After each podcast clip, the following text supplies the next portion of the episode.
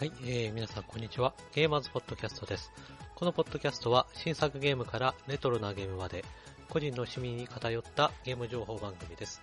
皆様の日々のゲームライフのお手伝いができればと思っております。えーお送りいたしますのは、シェンムーはいつ完結するんですかと、えー日々ですね、えー考えております。私、J ちゃんと申します。えということで、え第3回目となります、このゲーマーズポッドキャストですけれども、えー未だにですね、このたどたどしい、えー聞き取りづらいあの放送は、えー続いておりますよ。えーもうちょっとね、聞きやすくて、えー面白い、えー放送にね、したいなというふうに思っておりますけど、なかなかですね、諸先輩方たちのね、ようにはいかないと、えー思う今日この頃でございますよ。それとですね、なんか、この、録音するためのですね、まあ、ソフト、結構なんかノイズが入っちゃったりして、聞き取りづらいっていうかね、あのー MP3 に直すとキルキルキルキル音が鳴っちゃったりして、ちょっとね、耳障りっていうかですね、えー聞いててなんか、不快に思う方いらっしゃるかもしれないですけれども、ちょっとですね、この、ね、えー低予算で撮っておりますから、ょっとですね、その辺は多めに見ていただければなというふうに思っておりますけれども、えー先日ですね、あの、ファンタシースターオンライン2の、えー正式サービス開始されましたね。えー早速プレイされてる方も多いんじゃないかなというふうに思いますけれども、私もですね、えー早速プレイしておりますよ。えー、ファンタシースターオンラインといえばね、えー思い返せばもう2000年になるんですね。あの、一番最初にドリームキャストの方でですね、え発売されたのが。そこから数えますともう10年以上ね、えー経っているんですね。もう長いですね。まあ、それだけ、まあ人気のある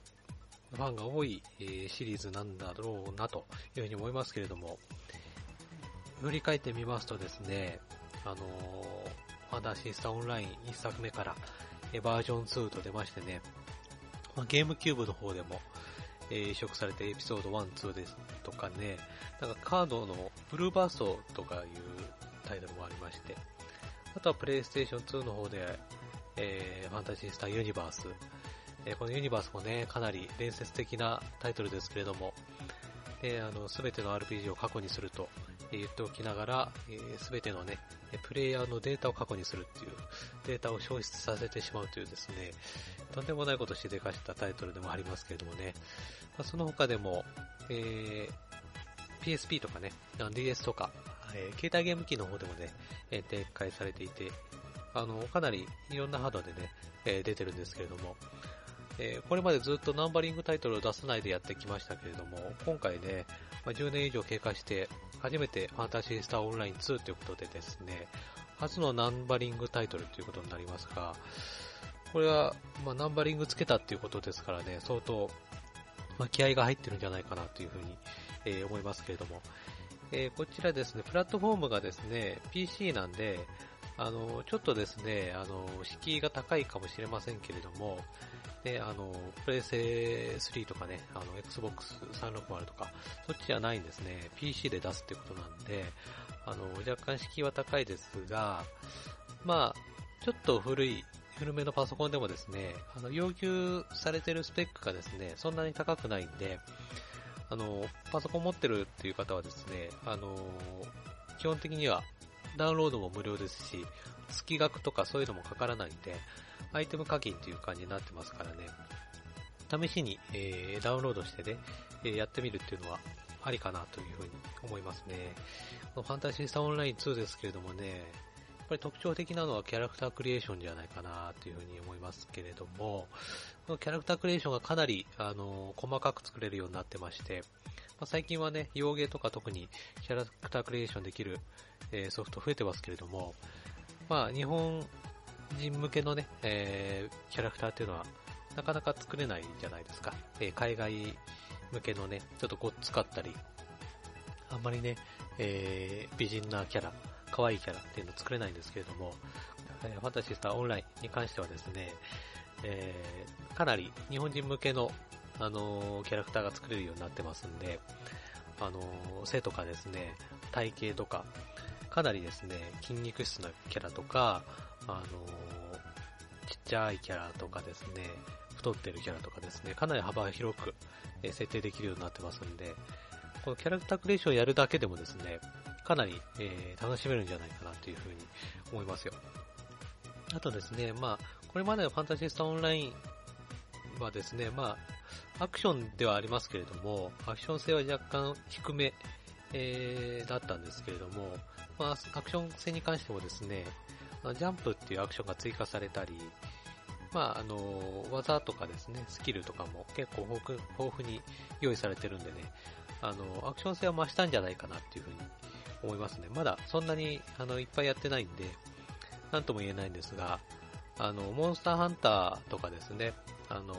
そういうのちょっと難しすぎて苦手っていう方は、ファンタシースターオンラインぐらいだったらですね、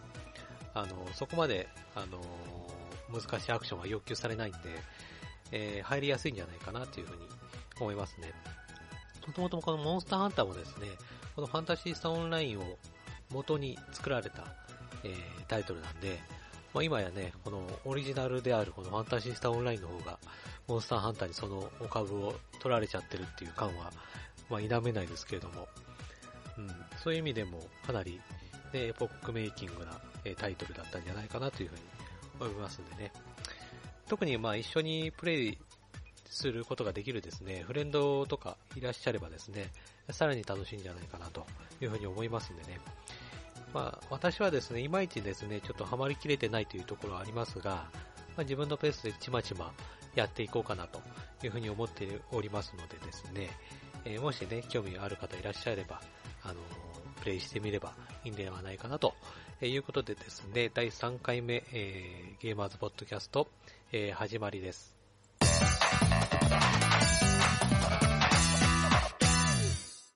はい、えー、ということで本編参りたいと思いますけれども、えー、今回、えー、第3回目となりますゲーマーズポッドキャストでですね、紹介いたしますタイトル、えー、前回ね、あの予告しました通りですね、ロボティクスノーツの特集、えー、やっていきたいと思いますよ。えー、今作のですね、ロボティクスノーツですけれども、あ、あの、ちなみに、あの、ネタバレはですね、えー、なしの方向で、え、やっていきたいと思いますんで、あの、これからプレイされるという方もですね、まあ安心して聞いていただければと、え思いますけれども、えー、今作のロボティクスノーツですけれども、先日の6月28日に、え発売されまして、えー、発売元はですね、5PB になります。え 5PB とですね、ニトロプラスのですね、共同開発になるんですね。機種はですね、えー、PlayStation 3と Xbox 360の2機種で、えー、発売されました。えっとですね、まあ、マルチで出るとですね、まあ、どっち買えばいいかなというふうに迷う方、まあ、多いと思いますけれども、このゲームに関してはですね、両方のあのハードで体験版が出ておりまして、両方ともダウンロードしてやってみましたけれども、ま特に両機種とも大差はないかなっていう感じですので、ま若干360版の方が色が濃いかなっていうぐらいで、特に差はないと思いますんで、まあ、好みの、えー、ハードでね、えー、プレイされればいいんではないかなというふうに思いますが、私はちなみに360版の方ですね、えー、でプレイしておりますよ。この、え科学アドベンチャーシリーズの第3弾ということになっておりますけれども、え第1弾のですね、まあ、カオスネットノアがですね、え妄想科学アドベンチャーということになっておりまして、で、2作目になっているのがもう、あの、皆さんご存知のシュタインズゲートですよ。これが想定科学アドベンチャー。これが第2弾。で、今回の第3弾となるのが、えー、ロボティクスノーツで拡張科学アドベンチャーということになっておりまして、えー、科学アドベンチャーシリーズの、まあ、第3弾ということになるんですね。えっ、ー、とですね、やっぱりこの科学アドベンチャーシリーズといいますか、あの、シュタインズゲートの時もそうでしたけれども、やっぱりこのタイトルですね、やっぱり一番最初気になるのはオープニングですね、オープニングムービー。シュタインズゲートの時もですね、あの曲も良かったですし、えー、オープニングのね、ムービーもかなり、まあ、お気に入りだったんですけれども、まあ、今作もですね、えー、どんなオープニングなのか気になってた方も多いんじゃないかなというふうに思いますけれども、えー、今作もですね、あのロボットを、ま題材にしておりますので、まあ、前回とは違ったちょっと謎めいた感じとは違いましてね、なんか熱い感じのオープニングになっておりまして、今作もだいぶ、あの、いい感じのね、あの、オープニングになっておりますよ。曲もね、熱い感じで、なかなか見応えのあるオープニングだったかなというふうに思いますけれども、えー、シュタインズゲートプレイした方はですね、このロボティクスノーツのオープニング見たときに、あれって思った方多いんじゃないかなというふうに思うんですが、このオープニングの、ロボティクスノーツのオープニングの最後の方にですね、あのー、1.048596っていうですね、あの、世界線の、あの、数値が出てくるんですよ。で、これを見たときに、あれまたなんか世界線をいろいろ移動するゲームなのかなっていうふうに、えー、思っちゃう方、多いかもしれないんですよね。私もあれなんか、この辺関係してくるのかなっていうふうに思ったんですけれども、これはですね、結構単純に、このロボティクスノーツの世界がですね、シュタインズゲートのトゥルーエンドの世界線である1.048596上のですね、2019年のお話っていうことだけなんですね。だから別に世界線を、あの、いろいろと、あの、移動する話ではなくて、まシュタインズゲートのトゥルーエンドの、あの、世界線だよっていう。だから、この世界にはね、あの、シュタインズゲートの、あの、プレイ、あのプレイヤーというか、キャラクターもですね、まあ、存在してるよっていうですね、お話なんですね。えー、でですね、まあ、物語なんですけれども、一体どんな話なのか、ということですね、言いますと。えー、種子島にある、まあ、中央種子島高校というね、えー、高校に通うですね、え、ロボット研究部、ま、通称ロボ部っていうんですけれども、まあ、そちらに所属するですね、高校生たちが、まあ、巨大ロボットを作っちゃおうと。えー、それでですね、最終的にはそのロボットで世界を救っちゃおうっていうね、あの、まあ、ふざけた話なんですよ。パッケージの裏面にもですね、まあ、世界を救うのはヒーローじゃないオタクだっていうことで、え、書かれておりますけれども、まあ、これを見てですね、あ、面白そうだなって思うのか、あんま面白くなさそうだなというふうに思うのかですね。私の場合はまあ後者で、あんま面白くなさそうだなっていうふうに思ったんですけれども、面白くなさそうだなっていうふうに思った方多いんじゃないかなというふうに思いますね。まあそう思った方、あながち間違っちゃいないっていうことなんですけれども、続きまして、登場人物の紹介、していきたいと思います。えっ、ー、とですね、主人公になるのが、え高校3年生の、えー、八潮海斗というキャラクターなんですけれども、まあ、こういったロボットを題材にしていて、そういった、まあ、あの、ゲームですんで、普通に考えるとですね、あの、ロボットが大好きで、まあ、熱血感があってみたいなですね、キャラクターをね、あの、想像すると思うんですよ。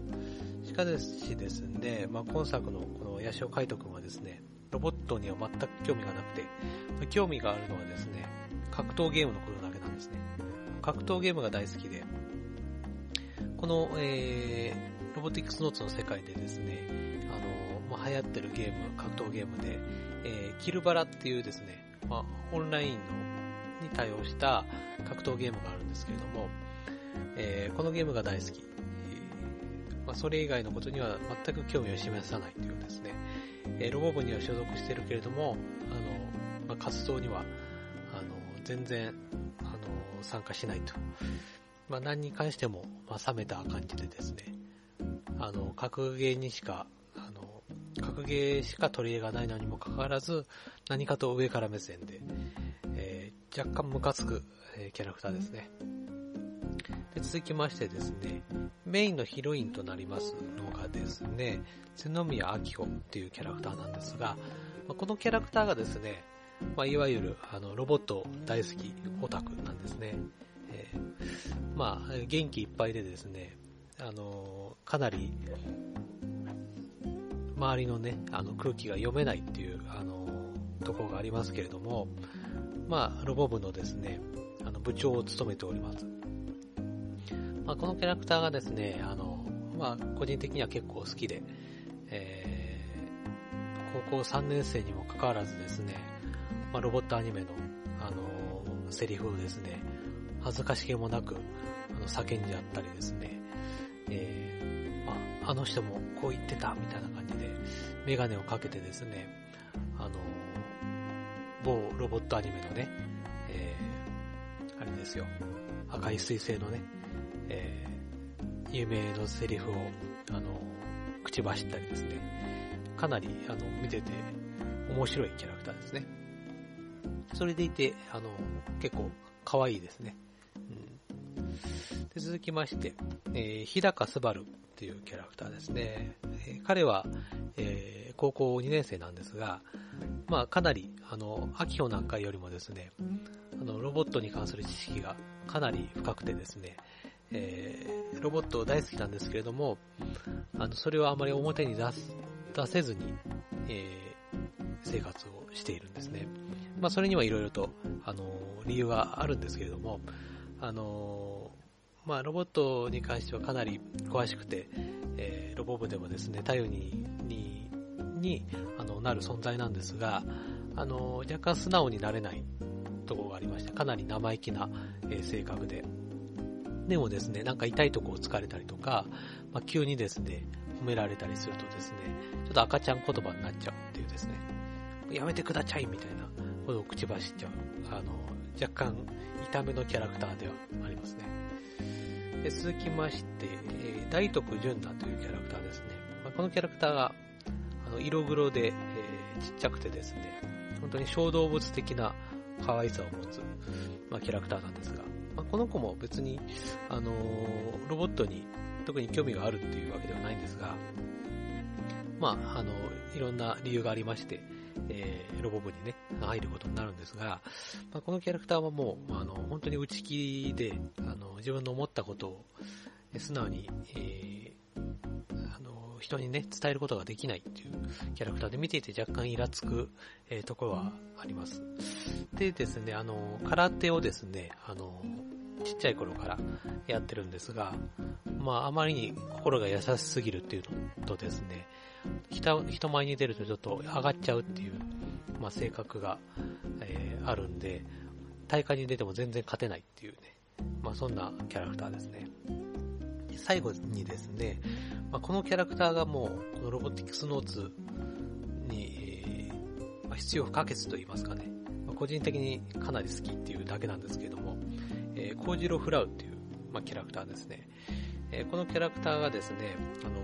先ほど申し上げましたけれども、この八潮海斗くんがですね、あの、大好きなキルバラっていうあの格闘ゲームを、えー、プログラムしたのがこのコージロフラウっていうキャラクターで、急にですね、あの、中央種子島高校に、え、転入してくるんですけれども、転入してきて早々全く学校に来ないんで、まあ、家に引きこもっているっていうですね、まあ、典型的な引きこもりで、でもあの、そういったプログラムに関してはですね、もう天才的なんですね。うん、このキャラクターも他人とコミュニケーションを取るのがかなり苦手なキャラクターなんですが、まあ、会話がですね、えー、ネットスラングをあの混ぜてですね、話してくるんで、まあ、聞いてるとですね、まあ、ネットスラングとかわかる方はですね、かなり笑っちゃうんじゃないかなっていうですね、感じですね。この主人公とこのフラウのあの、やりとりとかですね、かなり受けるんで、ここはかなりね、あの、見どころではあると思いますよ。あとですね、あの、全然ちょっと関係ないんですけれども、あの、私はですね、あの、アニメとかはそこまで見ないんですけれども、の、エウレカセブンっていうですね、アニメがかなり好きでして、そのですね、エウレカ役の声をやってる方が、あの、なずかかおりさんっていうね、えー、方なんですけども、この方がこのコージロフラウの声をですね、担当されてまして、あの、それを見たときは、ちょっとびっくりしましたね。全然違う声なんで、こういう声も出せるんだなっていうことでね、かなり役の幅も広い方なんだなっていうね、ちょっと全然話が逸れちゃったんですけどもね、すいません。ということで、えー、この5名がですね、ロボ部のメンバーになりまして、まあ、この5名を中心として、えー、物語が進んでいくとえいうわけなんですけれども、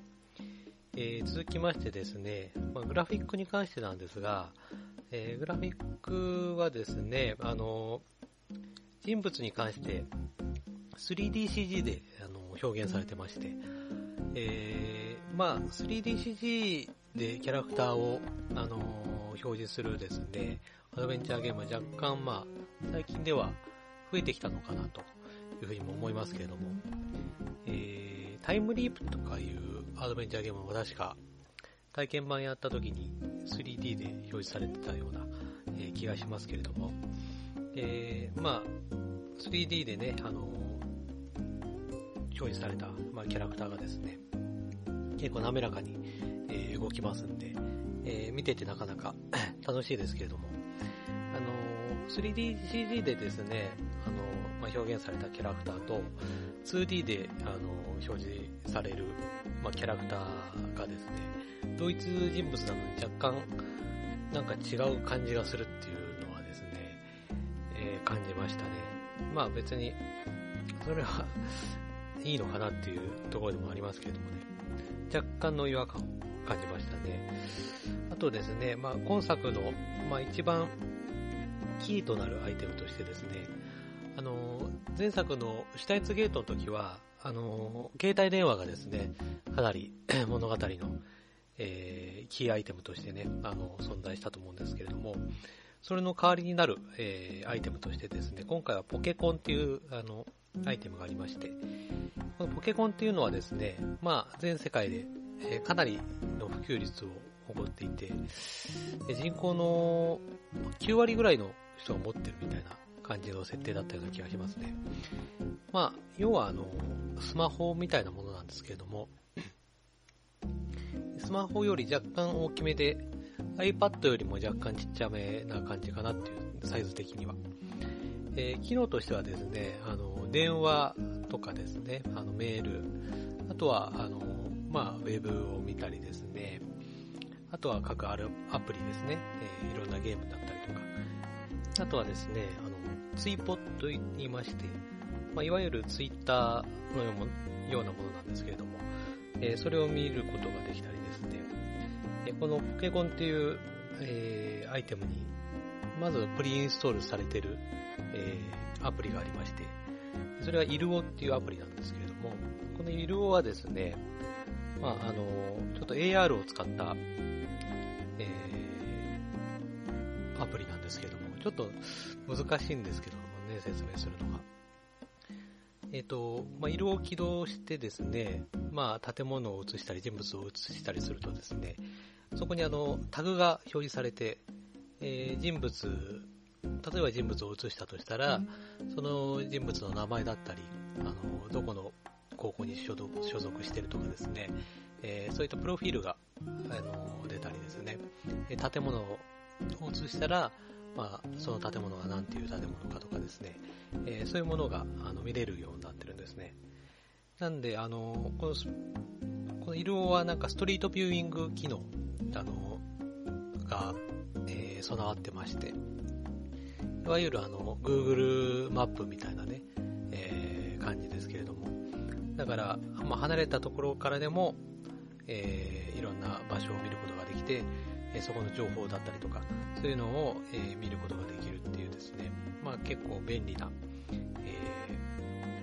ー、アプリなんですね。こういったですね、まあかなりいろんな機能がついた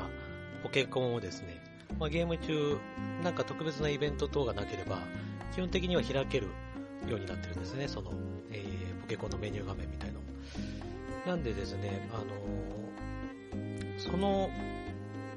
ポケコンを使った遊びというかですね、そのポケコンを使って、あのー、なんかゲームを解いたりですね、そういうことがね、もっとできてもよかったんじゃないかなっていうですね、このポケコンに関してはかなり消化不良感がですね、あるんですよね。あの、電話とかメールとか、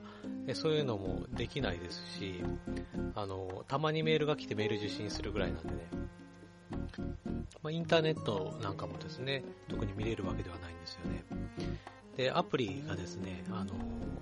さっき言ったその格闘ゲームの、えキルバラとかですね、えー、が入ってるんですよ。そのゲームはあの、ポケコンにインストールして、ポケコンでプレイする、まあ、格闘ゲームなんですけれども、えー、これも表示はされていますけれども、特にイベント以外では、えー、自発的にプレイすることはできないんですよね。えー、こういったのを含めてですね、かなり、あの、消化不良ですよね。本当にポケコンに関しては。なんか、もっと面白いことできたんじゃないのっていう、え、感じがありますね。この、えー、科学アドベンチャーシリーズ通してですね、このメーカーはなんか、いわゆる普通のアドベンチャーゲームと言いますと、えー、分岐するのがですね、えー、例えば、まあ誰かと会話中にですね、え、何と答えるかとか、え、この場面でどっちに行くかとかですね、その場面場面で、あの、選択肢が出てきて、それを選ぶことによって物語を分岐していくという感じなんですけれども、シュタインズゲートの時はですね、あの、携帯電話から、まあ、メール受信したりして、そのメールをどうやって返信するかとかですね、どういったメールの文面を送って、あの、いろんな世界線、それそれぞれの世界線に行くかとかですね、そういったことであのバッドエンドになったりとかしたんですけれども、で今回はその、えー、携帯電話の代わりとなるこのポケコンになるんですけれども、それのですね、そのツイポ、ツイポで各キャラクターがですね、あの、いろいろとつぶやいてくるんですよ。このつぶやきに対して、こちらが、えー、何と答えるか。これによってですね、物語が分岐してくるんですね。でこのですね、システムがですね、もう個人的には最悪だったと。なんでまあ、最悪なのかと言いますとですね、まあ、いわゆる、あのー、携帯電話でメールが、あのー、メールを受信した場合はですね、まあ、着信のメロディーがあって、メールが来たなっていうのがわかるじゃないですか。でもですね、あの、ツイッターとかそういうのっていうのは、まあ、自発的に、あのー、なんか誰かがつぶやいてるかなっていうのを見ないといけないわけで、その場面が切り替わるごとにですね、いちいちそのツイッターのですね、まあ、ツイポですけれども、えー、メニューを開いて、あのいちいち確認しないといけないんですね。で、あの、まあ、増えてたら、それに対して何か、えー、答えると。で、しかもその答えに対してですね、あまりリアクションがないんですね。たまに、それに、こちらが答えたことに対して答えが来る時もありますけれども、基本的にはあまりリアクションがなくてですね、こちらがその正しい、あの、選択をですね、したのかどうかっていうのがわからないんですよ。もちろん物語の分岐とは関係ない、あの、ね、あの、会話っていうかですね、ツイッターも多くありますから、ま、それも全く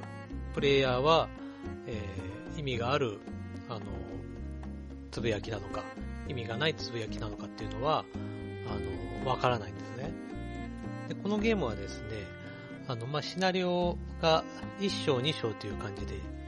まあ、ピース1、ピース2っていう感じで、ピースであの分かれてるんですけれども、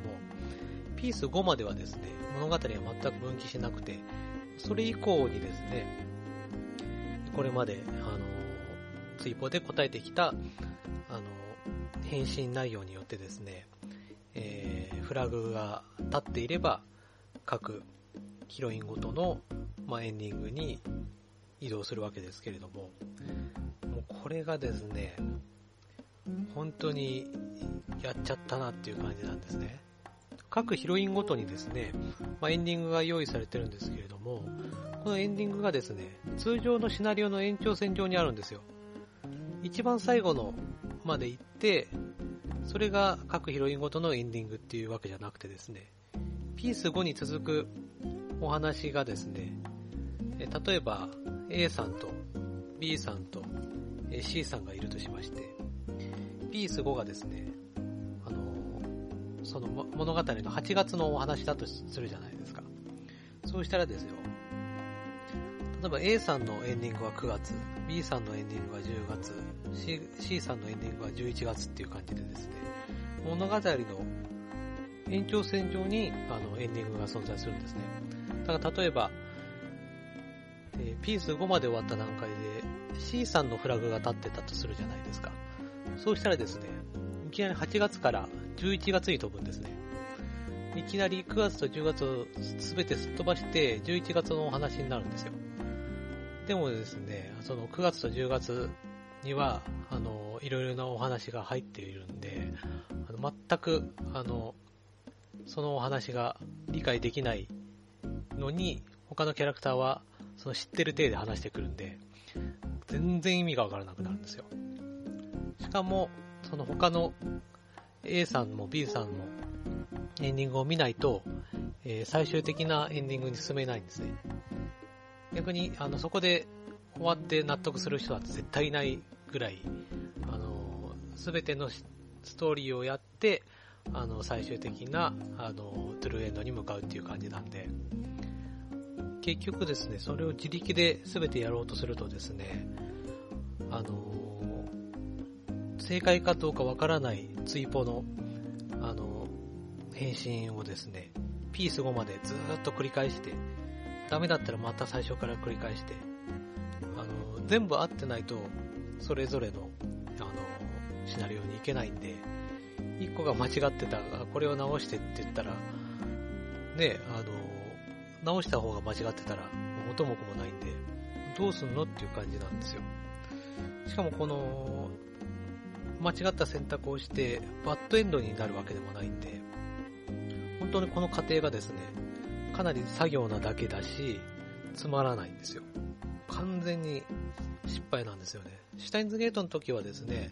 まあ、ちょっと間違った選択をしちゃうと、またちょっと違う、あの、ストーリーに進んであの、その間違ったなりにですね、その間違ったストーリーを見れるんですよ。だからバッドエンドも楽しむことができるんで、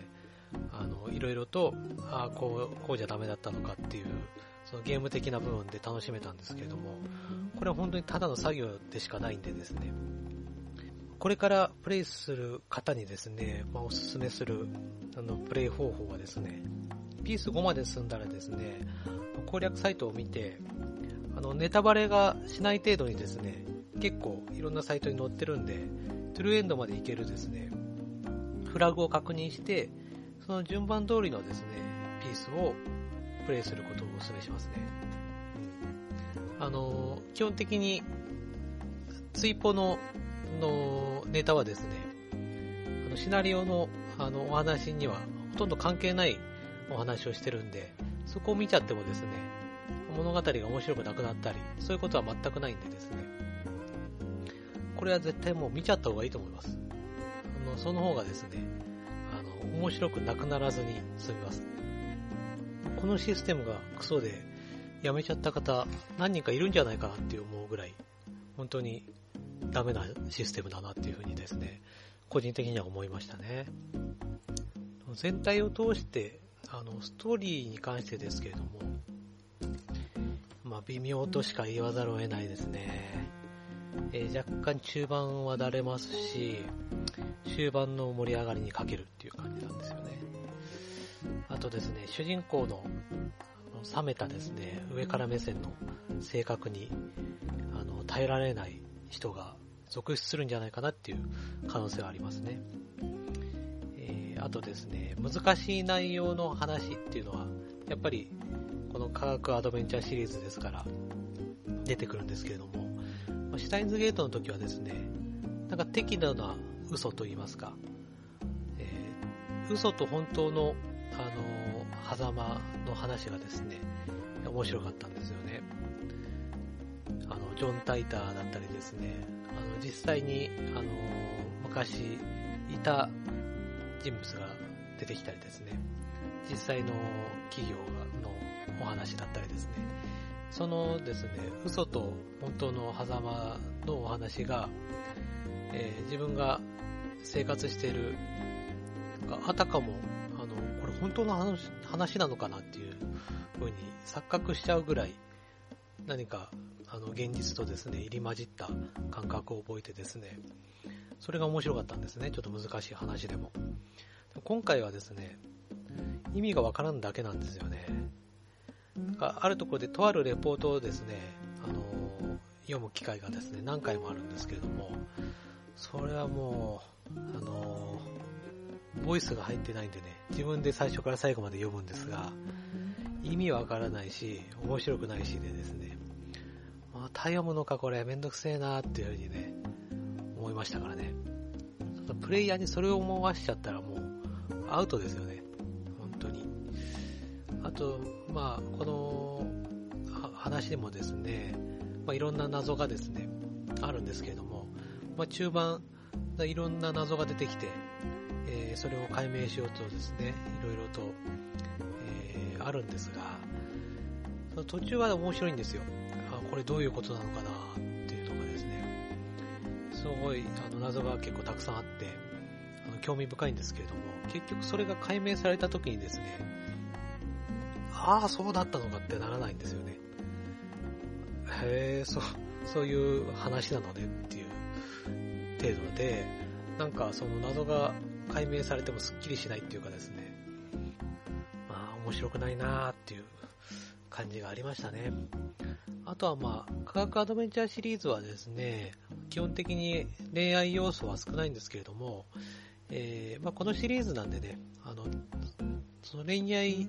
要素に関して期待されてるっていう人はですね、あんまり多くないのかなとは思いますが、もし、えー、このゲームにですね、恋愛要素を多分に期待して、あの、プレイしようと思っている方はですね、ちょっと気をつけた方がいいと思います。あの、このゲームに関しては、恋愛要素はほとんどないと思っていいと思いますね。ちょっとありますよ。ちょっとありますけれども、その恋愛要素を、えー、期待しては、あまりプレイしない方がいいんじゃないかなっていうふうに、えー、思いますね。えー、かなりですね、あのネガティブな、あの 悪い評価、文句ばっかりになっちゃったんですけれども、結局、あのこのゲーム、プレイして面白かったって聞かれたらですね、面白かったんですよ。全然。もうかなり期待してたっていうのがありまして、まあ、シュタインズゲートがですね、面白すぎたっていうのがあるんですよ。だからその、シュタインズゲートクラスのお話だったり、そういうのをですね、期待してしまったがためにですね、あのー、自分たち、その開発者側がですね、あにあまりにも高い壁を作ってしまったがために、それを期待してあのプレイしたあのプレイヤーたちがですね、ちょっとがっかりする結果になっちゃったんじゃないかなっていうふうに思いますね。本当に個人的には、まあ、このロボティクスノーツはですね、このお話云々というよりですね、この登場人物との会話を楽しむゲームなんじゃないかなっていう。そこにスポットを置けばですね、かなり面白いですよ。アキオとかですね、特に、えー、フラウ、えー、コージロフラウとかの、とする会話はですね、すごい面白いんです。もう結構ずっと笑ってましたからね。うん、だから、あの、そういう風に割り切ってプレイした方がいいかもしれないですね。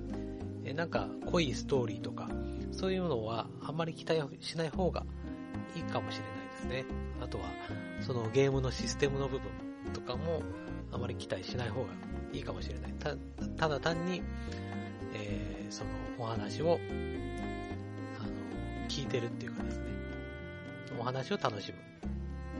10月からはですね、なんかアニメも放送される予定らしいんで、えー、そちらの方にはですね、あの、結構期待してるんですね。もし、あの、興味、あの、ある方いたら、あの、アニメだけでもね、見てみるとか、そこで、えー、アニメでね、面白いと思ったらゲームをプレイしてみるっていう、えー、選択肢もね、え、あるんじゃないかなというふうに思います。ということでね、あの、かなり文句ばっかりっていうかですね、あの、このゲーム面白かった、大好きだっていう方にはですね、ちょっとムカつく、あの、レビューになっちゃったかなとは思うんですけれども、私はですね、まあ、面白いものは面白いと、え絶賛して、まあ、つまんないものはつまんないと、ちょっと正直なね、えー、スタンスでやっていこうと思いますんで、ロボティクスノーツのですね、紹介は、えー、こんな感じなんですけれども、続きまして、え、前回のあのエンディングトークの時にもね、え一応予告はしておいたんですけれども、えバイオハザード6の、え体験版についてですね、ちょっと話していこうかなというふうに思います。え体験版に関してなんですけれども、ドラゴンズドグマを買った人だけ、えプレイできるという風になっておりまして、Xbox 360版が7月3日からダウンロード可能、えー、PlayStation 3版が9月4日から、え、ダウンロードできるということになっておりまして、え、360版がね、先行配信ということになっておりますので、私はドラゴンズドグマ Xbox 版買いましたから、えー、早速ね、え、プレイしたんですけれども、その前にですね、このバイオハザードシリーズですね、この、まあ、対策ゲームじゃないですか、バイオハザードシリーズね、1からずっとありますけど、実はですね、このゲーム大好きな私ですが、バイオハザードシリーズはあまりプレイしてないんですよね 一応、1とかですね、そのあたりは友達の横で、あのー、見てたんで、ゲームのあの内容だったり、シナリオだったり、流れみたいなのはですね、まあ、大体理解してるんですけれども、あ自分一人であの最初から最後までプレイしたのはですね、ドリームキャストのバイオハザードコードベロニカだけなんですよ。なんでこんな、あの、バイオあまりプレイしてない、えー、人間からの、まあ、レビューになるんで、えー、その辺をちょっとね、あの、考慮して聞いていただければいいかなというふうに思いますけれども、このバイオ6のね、あの、体験版期待してた方多いんじゃないですかね。この、先日発売されたそのバイオハザードのオペレーションラクーンシティがね、あまりに残念な出来だったっていうのがあって、それのせいもあってですね、6に期待してる方っていうのはね、かなり多いんじゃないですかね。まあ、ドラゴンズドグマやりたくないけども、この体験版がやりたかったんで買いましたっていう方もいると思いますし、このために売らずに取っておいたよっていう方もね、いると思います。このドラゴンズドグマを買ったからといってですね、そのコードだけ取っておいて売っちゃうっていう方法は取れないようになってまして、ドラゴンズドグマのソフトを入れた状態じゃないとですね、体験版が起動しないようになってますんで、なんともちょっとケチくさい仕様になってるんですけれども、まあ、カプコンらしいな、じゃあカプコンらしいですね。もうすでにインターネット上だとですね、いろんな方が、え、レビューしてるんでね、それを目通された方も結構いると思いますけれども、あのー、いろんなところでね、よく言われてるのは、ティアリングに関してですね、あの垂直同期です。画面をですね、視点変えたりしたら、えー、なんか、動機が取れずに画面がちらつくみたいなね、えそういった現象ですけれども、あの、バイオ6に関してはこれがすごいひどいっていうですね、話が結構出てたんですが、私はテレビ、あの、東芝のレグザを使ってるんですけども、テレビのおかげっていうのがあるのかもしれないですが、えー、私のテレビではですね、特にティアリングは出なかったです。ドラゴンズドグマの方はかなりテアリングがひどかったんで、これに関しては大丈夫なんじゃないかなっていう、これに関してはちょっとプレイ環境によるかもしれませんね。続きまして、グラフィックですけれどもね、えー、ムービー画面にしろ、えー、プレイ画面にしろですね、これは別に可もなく不可もなくっていう感じです。普通に綺麗ですけれども、えー、昨今のですね、あのー、かなり綺麗なゲームっていうのはですね、特に海外ゲームですけれども、え、こういったタイプのゲームではね、あの、すごい画面綺麗なゲーム増えてますから、それと比べてですね、特に秀でてるわけでもないですね。グラフィックに関しては、まあ、普通っていう感じです。まあ、肝心な、えー、ゲームの部分ですけれども、今回の体験版はですね、えー、3つお話が用意されてまして、ま、ジェイク編、レオン編、クリス編という、え、3つ用意されてまして、ま、それぞれ一応コープできるような感じになっておりましてね、えー、ジェイクにはシェリー、レオンにはヘレナ、クリスにはピアーズっていう、まあ、パートナーがいて、それぞれどっちも選べるようになってましてね。それでですね、まあ、一応3つとも全部クリアしましたけれども、まあ、それぞれ、えー、内容が違う、えー、ころのお話になってるんで、いろいろと、ネオン編だとですね、ただ単に本当に建物の中、暗い建物の中を歩いてって、特に大した戦闘もなく終わるっていうね、非常につまらない感じでしたけれども、まあ、一番、あの、戦闘が激しいのは、ま、クリス編だったんですがね、えー、まあ、バイオハザードに関しては、このバイオ独特の雰囲気といいますかね、その雰囲気の中、あの、いろんなお話だったり、えー、そういうのを楽しむものであって、そこまでアクションを楽しむものじゃないのかなっていう、まあ、個人的な意見ですけれども、思いますんで、えー、どうかなとは思いますけれども、こういった TPS 視点のね、あの、シューティングといいますか、まあ、銃を撃って、それを銃を当てた時の感触って言いますかね、ゾンビを撃った時の。それに関してはね、あまり爽快感を感じられなかったですね。結構敵が硬いんですよね。頭を撃ってもすぐ死なないんですね。だか頭にも2、3発当てないと死なないイメージがありましたね。まあ、普通の雑魚には一発頭当てれば死ぬような感じでいいんじゃないかなっていうふうにね、思うんですけどもね。バイオハザードシリーズは基本的にあの操作がラジコン操作になってたと思うんですけども、このバイオ6に関してはですね、えー、普通のこういったアドベンチャーゲームの通りですね、アナログスティックを正した方に、えー、歩けるようになってるんで、まあ初心者、バイオシリーズ経験してない人にとってはですね、まあいいと思いますけれども、ラジコン操作が好きだっていう、あの、これまで通りのね、えー、バイオの操作が好きだっていう方には、まあどうなのかなっていうのはありますけれどもね、これに関してはちょっと賛否両論あるかもしれませんね。歩きながら撃てるようになったりですね、これまでは銃を撃つと、あの、絶対に止まっちゃうっていうのはですね、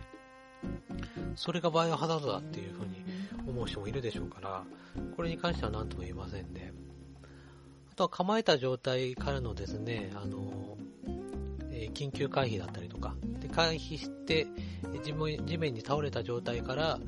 あの、ゾンビを狙って撃ったりとかですね、えー、そういったちょっとアクション性もあの若干増してるのかなっていう、えー、感じですね。あとはなんか木箱とか、そういうものをあの蹴って壊したりするとですね、アイテムが出てきたりするんですけれども、あの銃の弾とかですね。それ以外にも今回あのスキルポイントみたいなのが取れたんですよ。スキルポイントに関しては体験版ではちょっと使えなかったんで、えー、まあ、システムのことでしょうから、なんとも言えないんですけれども、このスキルポイントを使って、ゲーム中にいろんなスキルを覚えたりできるんだとしたら、あの、これまでバイオハザードシリーズっていうと、あんまり成長要素みたいなのはなかったですけれども、そういうのが追加されるんであれば、アクション性とかね、そういったものも増してね、よりちょっと幅が増えるんじゃないかなっていう風な、え感想を持ちましたね。一応体験版でもですね、オンラインコープできるようになってはいるんですけれども、私がプレイしているのが360版っていうのもありまして、全くマッチングしない状態だったんで、プレステ3版をね、え、やるという方は、まできると思いますんでね。やっぱりあの、体験版だけではですね、あの、このゲームが面白いか面白くないかっていうのはですね、ちょっと判別しがたいっていうのがありますね。その、そもそもバイオシバイオシリーズはね、そのシナリオとか、そういうのを含めての、あの、面白さだと思いますからね。ただ単にこの体験版が、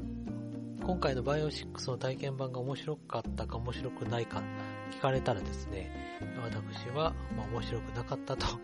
答えますけれども、まあ、製品版に関して言えばね、あの、オペレーションラクーンシティのように、えー、ならないことをりたいなっていうふうに思いますけどもね、本当にナンバリングのね、バイオハザードですから、3DS のね、バイオハザードリベレーションとかは結構評価高かったみたいですから、や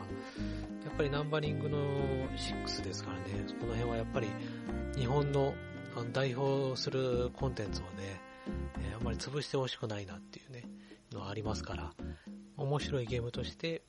世に送り出してくれることをですね、えー、祈りたいと思いますね。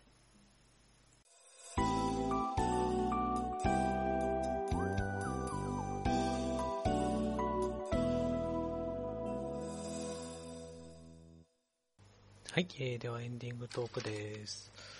まあ、エンディングトークで話すことも特にないんですが、えー、第2回目のですね、エンディングトークの時にちょっと話しましたけれども、え、こんなポッドキャスト誰が聞いてんだよっていうね、話しました。えー、それがですね、iTunes の、あのー、コメントの裏にですね、2件ばっかりちょっとコメントが入っておりまして、えー、これがですね、かなりちょっと嬉しかったんですよ、個人的には。ね、本当に、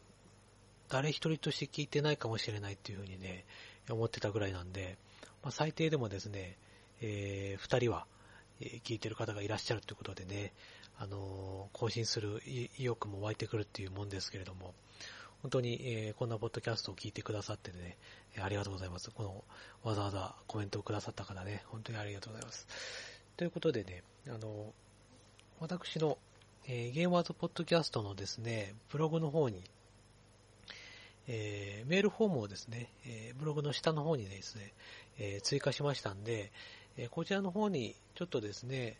えゲーマーズポッドキャストではお便り募集しておりますので、えそちらの方にですね、えこのポッドキャストに関するご意見ご感想なりですね、いろいろご質問等ですね、こんなことやったらどうですかとか、このゲームやりましたかとか、これについてどう思いますかとかですね、まあ、何でもいいんでですね、えー、お便りいただけたらなというふうに思っております。まあ、それによってですね、まあ、今後の、あのー、放送のですね、内容とかもいろいろ、え、変わっていくんじゃないかなというふうに思っておりますけれども、えー、第4回目、次の放送のですね、まあ、予定、えー、特に決まっておりませんので、えー、何やろうかなっていうのがあるんですよね。ちょっとあの、これまで、ちょっと一気にゲームやったんでね、ちょっと疲れちゃったんで、あのー、今ね、えー、プレイしてるのは、ファンタシースターオンライン2をちょっとやりつつ、ギアーズ・オブ・ウォーの3のですね、え、オンラインの対戦、これをちょっとやってる状態なんですよ。ちょっとね、まったりしたいなっていうのがありまして、ちょっとやりたいソフトもね、今はないんでね、ちょっと気になってるのは、タイムトラベラーズっていうゲームね。これあの、プレイステーションビータと 3DS と PSP の3機種でね、えー、発売されたゲームですね。あの、渋谷っていう428っていう書いてね、渋谷っていうゲームの、えー、ディレクターをやったやってた方、なんか石井二郎さんっていうね、方が携わってるゲームらしいんですけれども、まあ、渋谷のね、あの方ならね、面白いんじゃないかなっていうのはありまして、プレイしたいなっていうのはあるんですけれどもね、これ発売元がレベル5なんですよね。この私、レベル5が結構嫌いなんですよ。うん、レベル5とね、日本のメーカーで言うとイメージエポック。この2社が作るゲームはね、信用できないっていうのがありましてね。うん、まあ、全然関係ないとこでね、イメージエポック出されちゃって、飛んだとばっちりですけれども、うん、このね、ちょっとタイムトラベラーズプレイしてみたいなっていうのがありますが、ちょっとなかなかね、えー、手が出ないんでね、もしこれプレイされた方いて、これ聞いてる方いらっしゃいましたらね、あのぜひ、あの、感想ね、あの、いただけたらいいなというふうに、えー、思います。ということでね、ちょっと次回は、えー、次回の内容はですね、また決まっておりませんけれども、え必ず何かしら更新しますので、更新の時期等はですね、あの、明言しませんよ。できるかどうかわからないんでね。ということでね、あの、次回もね、聞いていただきたいと思います。ということで、さよなら。